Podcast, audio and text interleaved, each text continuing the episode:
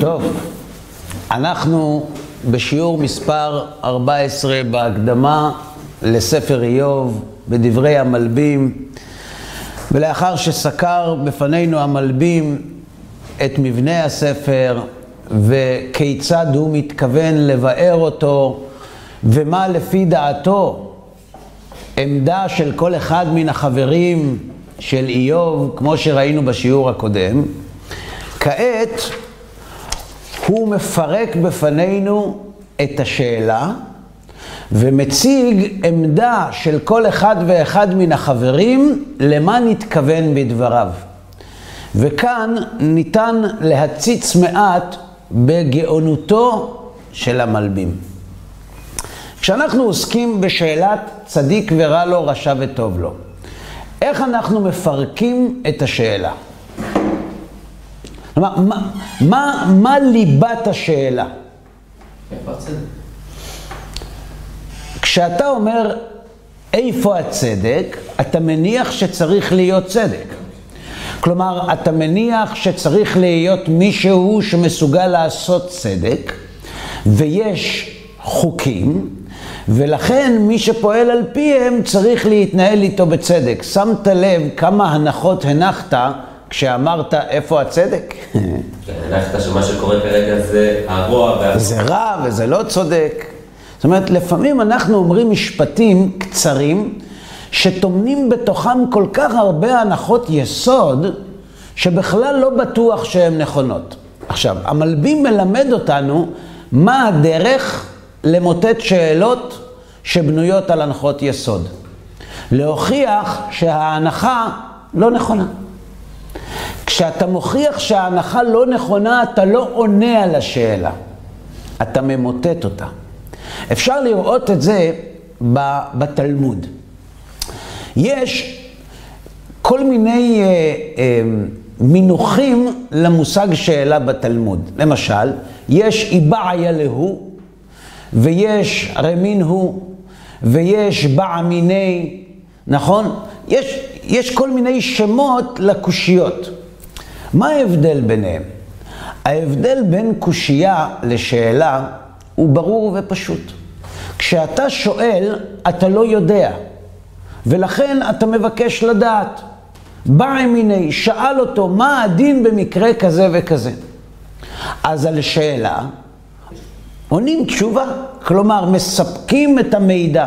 כשהמקבל מקבל את המידע לשאלה שהוא שאל, הוא נרגע. הוא בא על סיפוקו, כי שאלה היא חיסרון. חסר לי משהו, אני שואל, מבקש. כשנותנים לך את מה שאתה מבקש, נחה דעתך.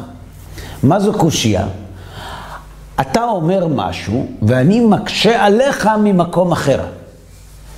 לקושייה לא עונים תשובה, לקושייה נותנים תירוץ. התפקיד של התירוץ הוא להראות או שאין דמיון בין המקור שממנו אתה מקשה עליי לבין מה שאני אומר, או שלמרות שיש סתירה, אני מסביר לך מדוע בכל, בכל זאת אין סתירה בין שני, המקום, שתי, שני המקומות. כלומר, כשאנחנו שואלים שאלה, צריך לדעת מה המניע לשאלה. כל אחד מאיתנו פוגש אנשים, גם אם אתה נותן שיעור, גם אם אתה נותן הרצאה וגם אם אתה בבית, גם אם אתה בין חברים. כשמישהו שואל משהו, יש סיבה. עכשיו בוא נבדוק מה הסיבה לשאלה, כי אם נדע את הסיבה, נוכל לענות לו תשובה ישירות למקור, בלי לעשות סיבובים. בואו נראה איך המלבים מתמודד ומפרק את שאלת צדיק ורע לו.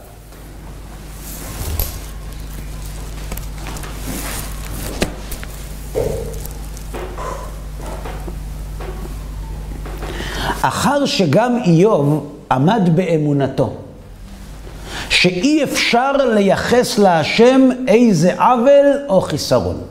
כלומר, נקודת המוצא של איוב, שהאלוה לא יכול להיות רע. וכבר הסברנו כמה פעמים למה מי שמאמין שיש שם מצוי, כפי שכותב הרמב"ם, שהוא קדמון ושהוא נצחי, מי שמקבל את העובדה שיש בורא, שיש מישהו או משהו שנמצא מעבר לזמן ולמקום והוא עומד מאחורי היצירה שאנחנו חלק ממנה, ברגע שאמרת את זה, אי אפשר לומר עליו שהוא רע. כי הרוע הוא תולדת החיסרון, ועל אלוה הנצחי אי אפשר להדביק תווית של חסר חס ושלום. לכן, אחר שגם איוב עמד באמונתו, שאי אפשר לייחס להשם איזה עוול או חיסרון, וזאת שנאמר שהשם משגיח, ובכל זאת יימצא רע לצדיק וטוב לרשע, הוא עוול וחיסרון, כבר שתי הנחות יש כאן. א', שאי אפשר שהאלוה חסר. ב',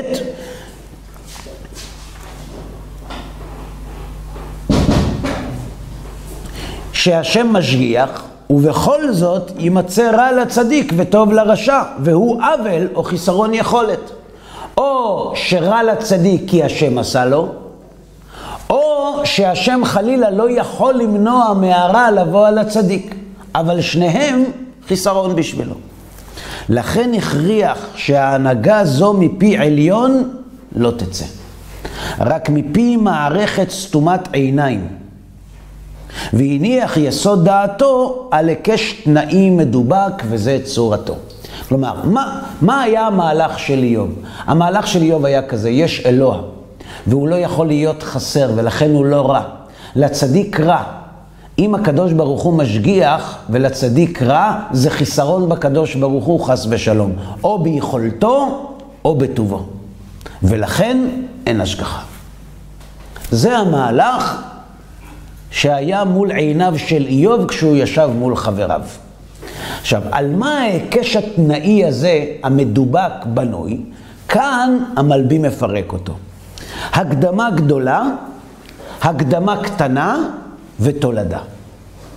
מה ההקדמה הגדולה? כלומר, ההנחה הראשונה. אם אלוהים משגיח, אי אפשר שימצא צדיק עובד או מתייסר ורשע מצליח. זה המשפט של איוב. אם האלוה משגיח, אי אפשר שלצדיק יהיה רע ולרשע יהיה טוב. עכשיו הוא מפרק את המשפט. הקדמה קטנה, ראינו צדיק עובד או מתייסר ורשע מצליח. המציאות מוכיחה שיש אנשים צדיקים שסובלים ורשעים שמצליחים, מסקנה, אין השגחה. ברור. תולדה, אם כן אין אלוהים משגיח. זאת אומרת, יש הקדמה ראשונה. אם יש השגחה, אי אפשר שלצדיק יהיה רע ולרשע יהיה טוב. הקדמה שנייה, המציאות מוכיחה שיש צדיק שסובל ויש רשע שמתענג, מסקנה, אין השגחה פרטית. עד היום שהיה לו טוב, הכל היה בסדר. כשטוב אין שאלות. השאלות מתחילות כשאין. כי שאלות זה כלים, וכלים צריך רק איפה שיש חיסרון. מי שטוב לו לא שואל שאלות. כשמפקידים לך כל חודש 100 אלף שקל לבנק, אתה לא שואל שאלות. אתה מתחיל לשאול שאלות כשמפסיקים להפקיד לך. אתה לא שואל גם אם הפקיד לך, אתה אומר. מה פתאום? אבל אם לא מפקידים לך, הפסיקו, אתה אומר, תגיד לי, למה הפסקת להפקיד? הוא אומר, תתבייש לך שהפקדתי לך, שאלת? אז אם הפסקת להפקיד, למה הפקדת? אז למה בכלל התחלת?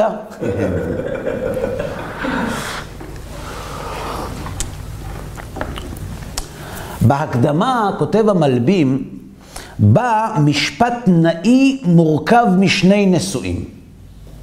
יש משפט תנאי שיש בו שני נשואים, שאי אפשר שיהיה צדיק עובד ורשע מצליח, והם לפי זה שני היקשים תנאיים. כלומר, יש לנו פה שני דברים, אי אפשר שהצדיק יסבול, ואי אפשר שהרשע יצליח. אז יש לנו כבר עוד שניים. מהי הצורה הראשונה? אם אלוהים משגיח, אי אפשר שימצא צדיק עובד ומתייסר, והנה ראינו שיש צדיק עובד ומתייסר. זה צד אחד. צד שני, אם אלוהים משגיח, אי אפשר שיהיה רשע מצליח, וראינו שיש רשע מצליח. זאת אומרת, המשפט הזה, גם הוא מתחלק לשני חלקים. ועל פי זה נחלק ויכוח שלושת הרעים האלה לשלוש מערכות. במערכה הראשונה התווכחו על ההיקש הראשון, מה שנמצא צדיק עובד או מתייסר. כלומר, אני חוזר, אני חוזר להתחלה. מה אומר איוב? אם הקדוש ברוך הוא משגיח, אי אפשר שיהיה צדיק עובד ורשע מצליח, נכון? על מה זה מבוסס? על ההנחה. על ההנחה שהקדוש ברוך הוא טוב. ולכן אי אפשר שהצדיק יסבול והרשע יצליח. עכשיו, אם ראינו צדיק סובל ורשע מצליח, זה אומר שאין השגחה. ראינו צדיק עובד ורשע מצליח, אלו שני דברים. צדיק עובד, רשע מצליח. לכן, אם יש השגחה, אי אפשר שיהיה צדיק עובד, אחד. שניים, אם יש השגחה, אי אפשר שיהיה רשע מצליח. שלוש, ראינו צדיק עובד ורשע מצליח. על כל מה שהזכרנו עכשיו דנים החברים של איוב. במערכה הראשונה התווכחו על ההיקש הראשון, מה שנמצא צדיק עובד ומתייסר. במערכה השנייה התווכחו על ההיקש השני, מה שנמצא רשע מצליח. ובמערכה השלישית התווכחו על שני ההיקשים יחד, צדיק עובד ורשע מצליח, למצוא מענה לשתי השאלות. בסדר? זה המהלך של הוויכוח בין איוב לחבריו. עכשיו תראו מה הוא עושה. ההיקש התנאי המדובק הזה בא בצורה השוללת, אי אפשר. אשר מן שלילת המסובב יתבאר, שלילת הסיבה כנודע.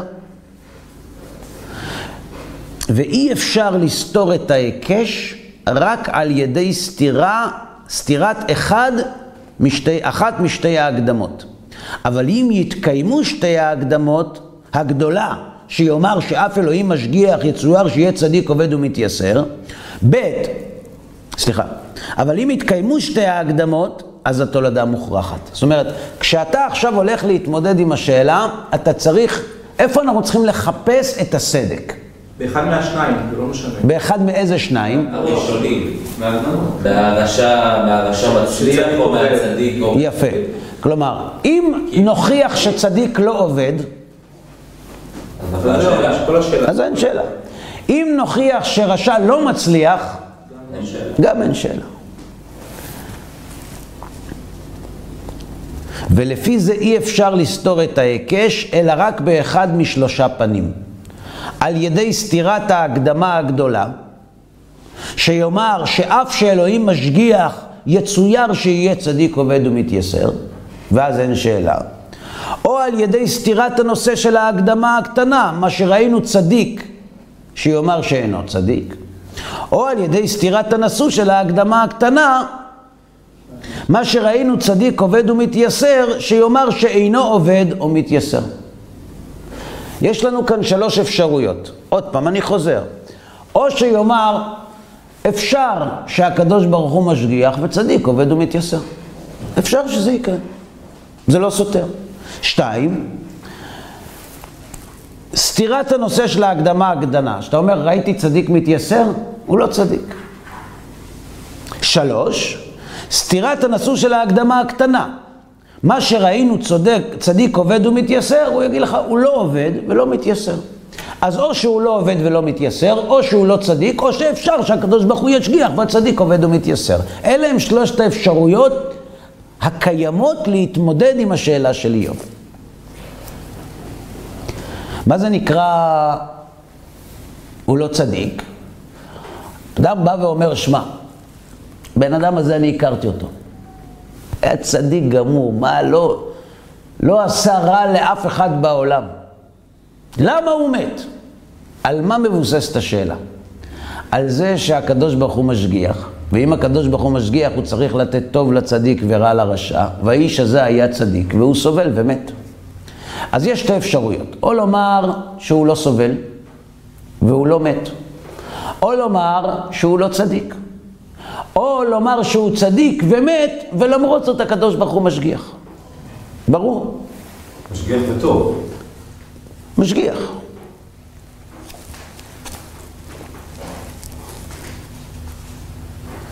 ובזה נפלגו שלושת המתווכחים.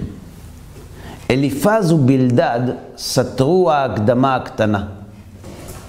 אליפז סתר את הנושא, שהגם שהודה שלא הרשיע באופן שראוי שיהיה עובד, נכון, אתה לא, לא עשית עבירה שאתה צריך למות עליה, בכל זאת יכול להיות שאינו צדיק באופן שלא יהיה מתייסר. אין צדיק בארץ אשר יעשה טוב ולא יהיה חטא. איוב, תקשיב טוב, אתה לא כזה צדיק.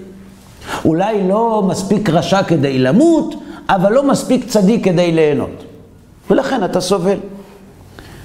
כי חטא איזה חטא, עד שהדין נותן שיהיה מתייסר. זו התשובה שנותן לאיוב מי? אליפז. אליפז.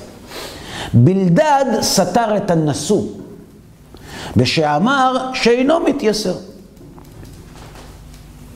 כי האיסורים הם לטובתו והצלחתו. על דרך התמורה. אז מה איוב שואל? אם הקדוש ברוך הוא משגיח, אי אפשר שהצדיק יתייסר? אמת. אבל הצדיק מתייסר, אז אין השגחה? תשובה, אופס, יש צפצוף, הצדיק לא מתייסר. מה, אבל אני סובל.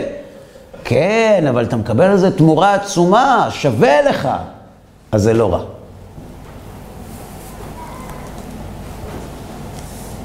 כמו שיקבל אדם מכה קטנה, אם יאשרו בעבורה עושר גדול. אתם זוכרים את המשל של בעל הסולם, נכון? עם המלכות, נכון מאוד. אז נחזור שוב. אליפז אמר שהוא לא צדיק. בלדד אמר שהוא לא סובל. רגע, גם אולי הוא אומר לו, אם תחשוב אחרת כמו צדיק, אז לא תסבול פחות כאילו? תשנה את החשיבה שלך, יכול להיות? אתה עכשיו מנסה לעשות קאוצ'ינג לאיוב? אני מנסה לדחוף. אני, אני, אני בודק מה, מה הטיעונים שלהם. אתה לא צדיק, או אתה לא סובל. צופר סתר את ההקדמה הגדולה, באומרו ש, שיצויר, אפשר, שיהיה אלוהים משגיח, ושבכל זאת יימצא צדיק מתייסר ועובד. כי אנחנו מוציאים את ההקדמה הזאת מן החוש והניסיון, ממה שהוא צדק ובלתי צדק. על מה אתה מבסס את הטענה שלך שלא יכול להיות שיש השגחה וצדיק יסבול? על מה אתה מבסס את הטענה הזאת? למה לא יכול להיות? הנה עובדה, הוא סובל, למה לא יכול להיות? למה לא יכול להיות? הוא מייחס את הסבל דבר רע, והוא אלוהים טוב, אז זה לא יכול להיות שאלוהים עושה משהו רע. כי הוא מניח שסבל זה דבר... נכון, כי אנחנו מוציאים את ההקדמה הזאת מן החוש, מחוויית החיים, והניסיון ממשהו צדק ובלתי צדק. מה שנתפס בעינינו כלא צודק, אנחנו אומרים לא יכול להיות שהקדוש ברוך הוא יעשה את זה, כי זה לא צודק. ומניין לך שזה לא צודק? מי קבע שזה לא צודק? אמר לי פעם מישהו, מה זאת אומרת? איך היית מרגיש אם היו גונבים לך? מה זה למה לא תגנוב? בוודאי שלא תגנוב. אם היו גונבים לך, איך היית מרגיש? הייתי מרגיש רע מאוד. מאוד רע, אפילו הייתי רץ להרביץ לו. אה, אז אם אתה היית מרגיש רע, למה אתה רוצה לגנוב לאחרים? מה זה קשור? מה זה קשור? למה? אני רוצה לגנוב לאחרים, אני לא רוצה שהם יגנבו לי. לא, אבל אם אתה לא רוצה שיגנבו לך, אל תגנוב לאחרים. מי, מי אמר שמה ששנוא עליך לא תעשה לחבריך זה, זה, זה, זה צו מוסרי? זה הצו, זה, זה, זה, זה, זה, זה, זה, ה- זו ההגדרה הבסיסית של הצדק. מי קבע את זה? אתה קבעת, שנה את הקביעה. זאת אומרת, ההנחה הזאת שיש צדק, והצדק מחייב, זו הנחה של בני אדם. בעצם טוען שהצדק של השם זה לא הצדק של הבני אדם, כי לא מחשבותיי מחשבותיכם כביכול. אני לא יודע מה הוא, אתה מפרש את זה כך. אני, אני לא ראיתי את זה כאן כתוב, יכול להיות שזה הוא מתכוון, אבל, אבל אני, אני רוצה להגיד את זה בשפה יותר פשוטה, שתהיה, שתהיה, שתהיה טובה לכל אחד. כשאתה אומר לא יכול להיות, אתה מבסס את הלא יכול להיות על השקפת עולם, על חוויות, על חושים, על חינוך. תעשה reset. הפעלה מחדש. אבל לא אמרנו שהמציאות לא יכולה לסתור את, ה, את האמת, את האמונה, פעם רב לימד אותה. המצ... לעולם לא תסתור התורה דבר הנראה לעין. כן. כן. כן, נכון. זה כתוב בכוזרי. אוקיי. יום נכתב אז. אז מה, אז, טוב, הרב יכול להוריד את זה לשטח, זאת אומרת, בן אדם שעובר כיסורים כאלה, מתייסר עכשיו. אני אסביר, אני, אני אסביר לך. בא בן אדם, ניצול שואה, פוגש אותך ברחוב, מתחיל לצעוק עליך, זה קרה לי. הלכתי להרצאה, לפני הרבה שנים. אני יוצא מהרכב, עובר לידי יהודי מבוגר, עם מכנסיים קצרים וגופייה וכלב קטן, ואומר לי,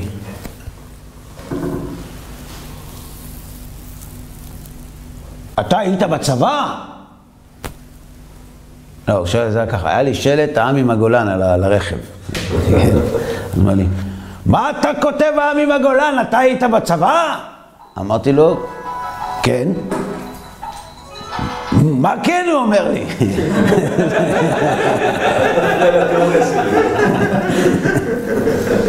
אתה ראית אנשים המעיים שלהם נשפכים? כאילו גם בצבא יש דרגות. אמרתי לו כן. אז תגיד לי איפה השם שלך היה בשואה, הוא אומר לי. יש קשר בין השאלות? יש. יש. כאב. אני מייצג בעיניו את הקדוש ברוך הוא. אני לא, אני לא הסכמתי לתפקיד הזה, אבל, אבל בעיניו, כן, הוא הכריח אותי. אני הנציג של הקדוש ברוך הוא בעיניו. ויש לו חשבון עם הקדוש ברוך הוא. אז הוא רוצה לסגור איתי את החשבון, הוא רק בא איתי בדברים. כמו שהקדוש ברוך הוא לא מיד בא לאדם הראשון ואומר לו למה חטאת כדי שלא ייבהל, אומר לו אייכה. גם הוא התחיל איתי ככה בדברים, בהתחלה זה צבא, גולן, אחרי זה הוא הגיע לשואה. מה כואב לו? איפה היה הקדוש ברוך הוא? איפה שהוא היה קודם.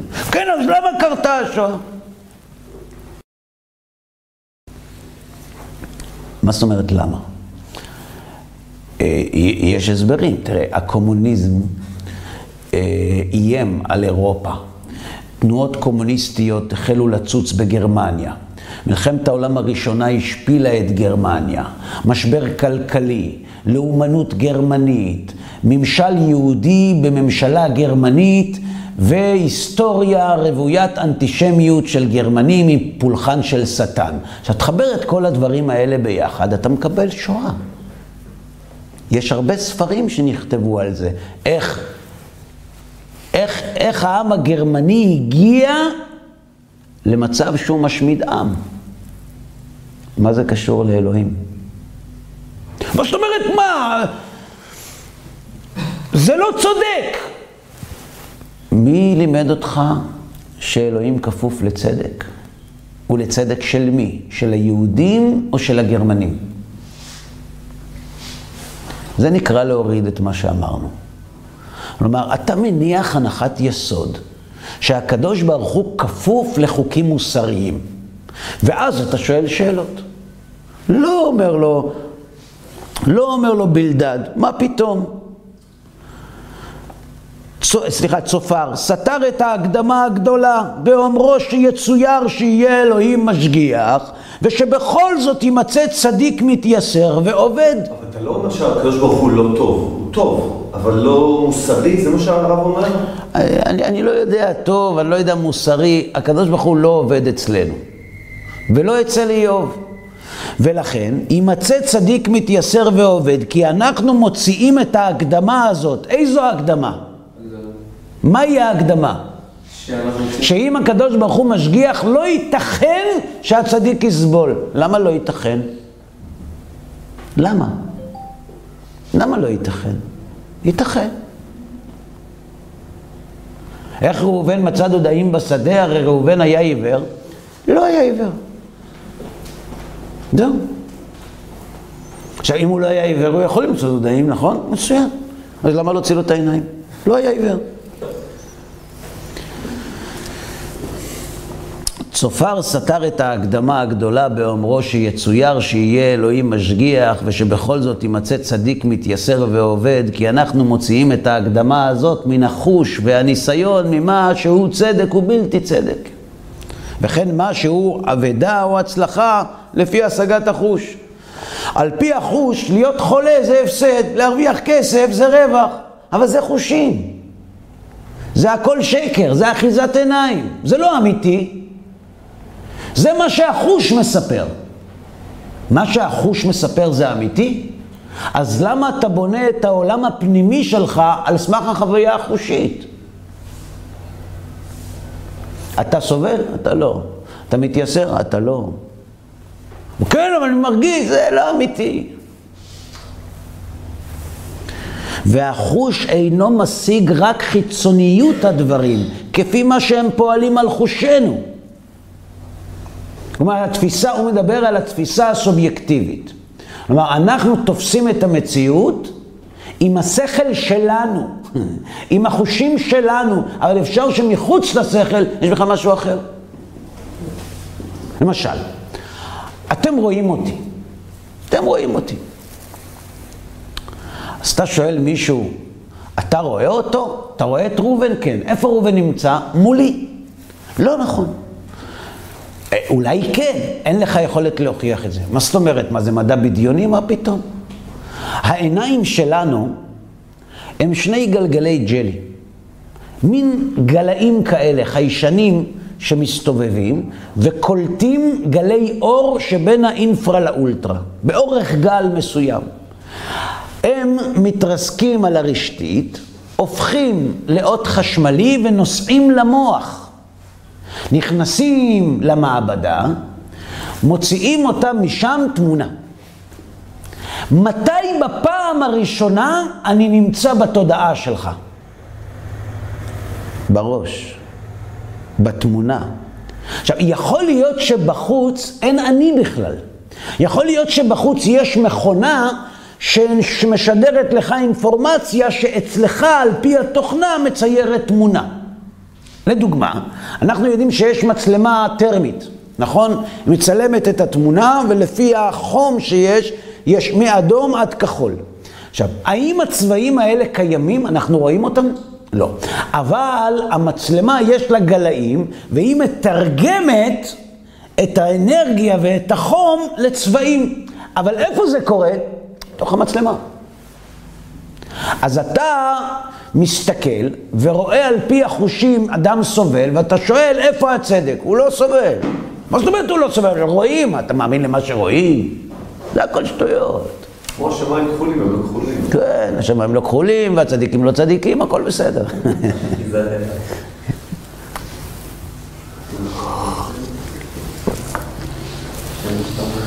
וכן משהו אבדה או הצלחה. למה אנחנו אומרים שלהפסיד כסף זו אבדה? כי כולם רוצים כסף. אז אם כולם רוצים כסף והוא הפסיד, אז קרה לו הפוך ממה שכולם רוצים. הפוך ממה שכולם רוצים זה רע, אבל אולי כל, כולם רוצים רע ולך קרה טוב. השתכללתם, אה? אני חושב שנפסיק כאן. וכן משהו אבדה או הצלחה לפי השגת החוש. והחוש אינו משיג רק חיצוניות הדברים, כפי מה שהם פועלים על חושנו, ולא את אמיתת הדברים כפי מה שהם בעצמם. אנחנו לא משיגים את העצם, אנחנו תמיד משיגים את המקרים בעצם. למשל, יש כאן כוס. מה המקרה בכוס? הצבע. אפשר שיהיה צבע אחר. נכון? בשביל שתהיה כוס אני צריך נייר, נכון? אני לא רוצה שתראו את הנייר של הכוס, אני רוצה שתתבוננו בכוס. לא בצבע ולא בנייר. אתם רואים את הכוס? לא. משהו מופשט. נכון. הצורה שלה. נכון. אנחנו לא רואים צורה, אנחנו רואים חומר. אנחנו לא רואים את העצם, אנחנו רואים את המקרים. והמקרה הוא לא המהות האמיתית של החומר. אז איך אתה סומך עליו? ולא ידענו לא מה שהוא צדק ובלתי צדק, לפי אמיתת הדברים בעצמותם. אנחנו יודעים מה זה צדק ומה זה לא צדק, לפי הניסיון האנושי, לפי החושים, לפי הרגשות שלנו, אבל אנחנו לא יכולים להצביע על משהו שהוא צדק אמיתי. את זה כותב בעל הסולם. יש פה ספר הקדמות אולי? מה בכלל, הקוף זה גם אה, סיבוב של אלקטרונים מסביב לאטום. זאת אומרת, זה לאו דווקא חומר שאנחנו... אני לא מבין באטומים, אני מתלמוד תורה הבא.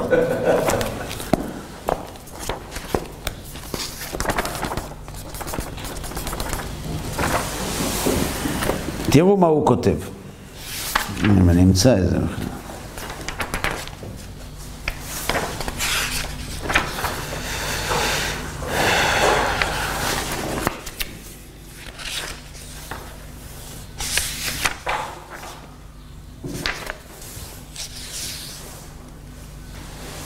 זה.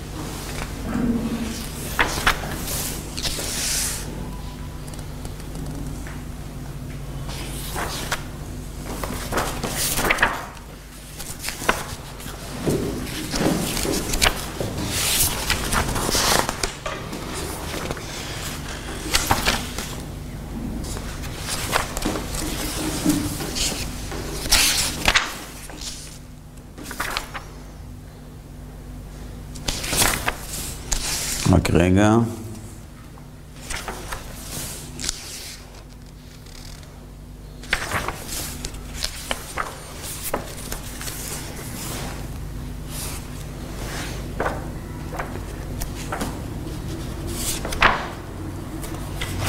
אני לא מוצא את זה עכשיו, אבל הוא כותב,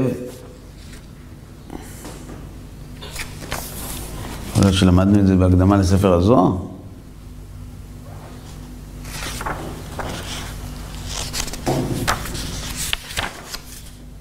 הוא כותב ככה, כשאתה אומר שאמת זה דבר חשוב, זה אמת בכל מחיר? אה? האם האמת חשובה בכל מחיר? מה יקבע אם אמירת האמת היא חיובית או שלילית? התוצאה של מה? זה הפריד בין בעל לאיש. כלומר, שהאמת טובה או לא טובה, זה נמדד ביחס לתועלת של החברה מן השימוש במידה. כלומר, אם יש תועלת לחברה מזה שתשתמש באמת, אז האמת חיובית. ואם על ידי שתשתמש באמת ותספר לאויב את כל הסודות שאתה יודע, כי חייבים לומר את האמת, וזה נושא נזק לחברה, אתה תיקרא בוגד. זאת אומרת שכל המידות, כל הצדק שלנו הוא תועלתני. מה שלחברה יש תועלת ממנו זה טוב, מה שאין לה תועלת ממנו זה רע, ובזה זה נגמר. כותב המלבים,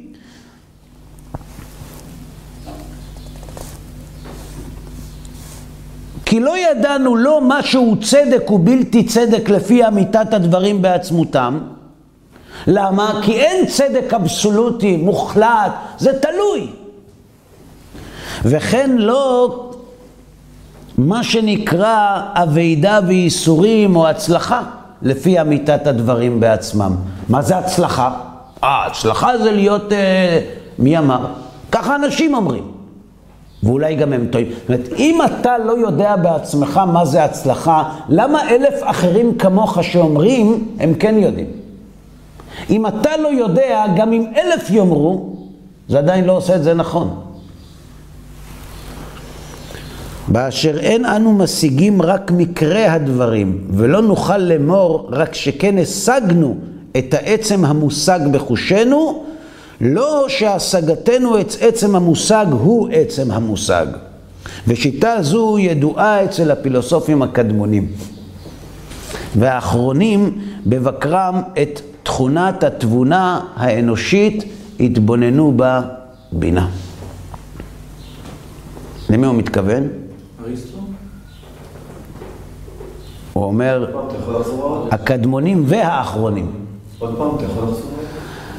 לא בהשגתנו את עצם המושג, נכון? אנחנו לא משיגים את העצם, אלא רק את המקרים בו. זה גם אריסטו וגם קאנט. מי? קאנט, עמנואל קאנט. חברים יקרים, מה הוא אמר שאת מי צופר הנעמתי מייצג? את הגדולה. כן, אבל באיזו שיטה הוא עובד? אה, הוא אומר שה... ממבועי התבונה והפילוסופיה. זאת אומרת, צופר משתמש בפילוסופיה כדי להוכיח לאיוב שהוא לא איוב ושהוא לא סובל ושהוא לא צדיק. לא. הוא אומר לו ככה, זה שאתה הנחת שהאלוה חייב להתנהל על פי צדק וזה הצדק שלך, תירגע. כל מה שאתה משיג זה חושי, אתה לא בהכרח סובל, והרשע לא בהכרח נהנה, והאלוה לא בהכרח... מש- בקיצור, הכל לא בהכרח. גם אלדד אמר שהוא לא בהכרח סובל, אז הוא גם הוא יכול לעבוד על אותה שיטה פילוסופית. לא, זה מהשקפה אחרת. יכול להתנגש. לא, זה משהו אחר. איפה אתם מדברים על בלדד? ובגלל אמרנו הוא אמר שהם לא בהכרח סובל. שהוא לא בהכרח סובל, אמרנו שהוא... הוא כן צדיק, אבל לא בהכרח מתייסר, אז לא מתייסר זה גם השיטה הפילוסופית שאתה יכול להגיד. בלדד סתר את הנשוא, שאמר שאינו מתייסר, לא שאין לו צרות, יש לך, רק לא קוראים לזה צרות, זה לטובתך. בלדד לא מדבר פילוסופיה. בן אדם אומר, אתה סובל היום, תהנה מחר. היום הוא חטף מלקות, מחר הוא יקבל על זה כסף, מה אתה מתלונן? תגיד לי, כשאתה תראה שהוא על המכות האלה קיבל 50 מיליארד דולר, יהיה לך קושייה על צדיק ורע לו? לא. אז סופר אומר שאתה באמת סובל, כאילו, לעומת אה, בלדד, סופר אומר שאתה כן סובל? לאט לאט. מה אמר בלדד? אתה סובל? אתה חושב שאתה סובל, אבל זה לא סבל. אתה יודע למה? כי בעתיד אתה תרוויח על זה כל כך הרבה, ואז יתברר לך שמעולם לא סבלת. בסדר? עכשיו, אני אשאל אותך שאלה כזאת. אדם שסובל בעולם הזה, ורואה בעיניים את העולם הבא שלו, הוא סובל או? מתענג. מתענג. יפה, זה מה שאומר בלדד. מה, אה, מה אומר צופר הנעמתי? הוא אומר, כל, כל המסקנות שלך, כל המידע שאתה מציג, הוא מידע יחסי. ולכן אתה לא יכול לבנות עליו. כי הצדק שלך הוא צדק חושי, נכון? והתנסותי, וסובייקטיבי, אתה לא יכול לבנות עליו. אז אתה שואל עם המוח שלך שאלות על אלוהים? זה מה שאומר ב... אי אפשר אז אחד להתבסס על מידע הזה, הוא לא לא... אתה לא יכול להתבסס על שום עוגן שממנה אתה יוצא לשאול שאלות על אלוהים. אז הראשון בעצם אומר לו, אתה מדמיין, השני אומר לו, הראייה שלך... הראשון לא אומר לו אתה מדמיין, הראשון אומר לו אתה לא צדיק.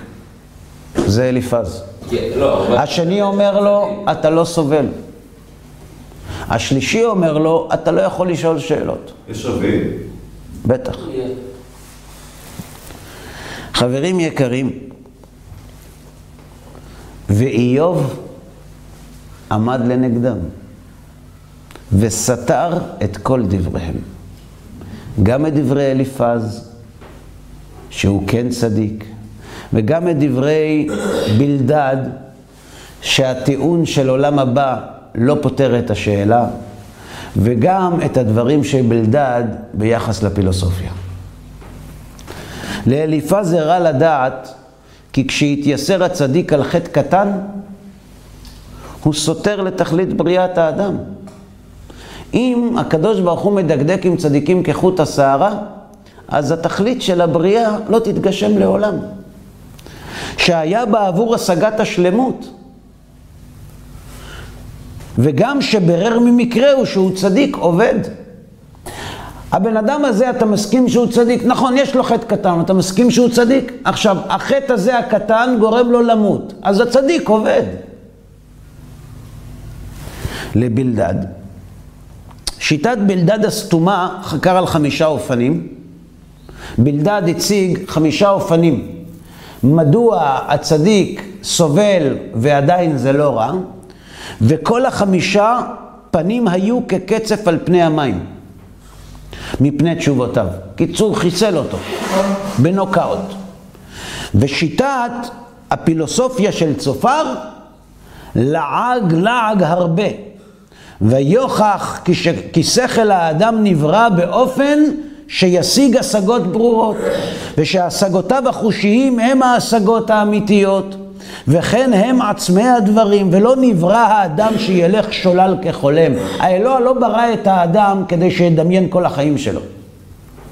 בעולם הדמיון, כי הוא אזרח בעולם המציאות, וחלילה לבוראו שיבראהו לשחוק ולמשחק, למסד שווא וחזיונות הבל ורעות רוח. יש כאן שני טיעונים בדברים. א', זה לא נראה הגיוני שהאלוה יברא את האדם כדי שיחיה בעולם של דמיונות. ב', אם את כל החיים שלך אתה מבסס על החושים, ואתה מקבל החלטות של חיים ומוות על סמך החושים, אז למה כשזה מגיע לסבל של מישהו אחר אתה נהיה פילוסוף? צריך לברוח, יש אש! זה לא אש. זה לא אש, זה החושים משקרים. זה שורף לך בדמיון, זה לא אמיתי. תישאר, הכל בסדר. לא ראינו אנשים כאלה, נכון? גם הפילוסוף בורח, באמצע הדרשה.